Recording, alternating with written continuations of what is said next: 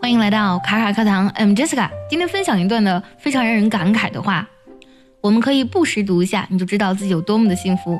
接下来呢，我来读一下这段话。Please read slowly. If you have food in your fridge, clothes on your body, a roof over your head, and a place to sleep, you're richer than 75% of the entire world. If you have money in your wallet and can go anywhere you want, you're among 18% of world's most wealthy people. If you're alive today and healthy, you are more blessed than the millions of people who will not survive this week and die. If you can actually read and understand this message, you are more fortunate than the 3 billion people in the world who are blind, deaf, or illiterate. Life is not about complaining.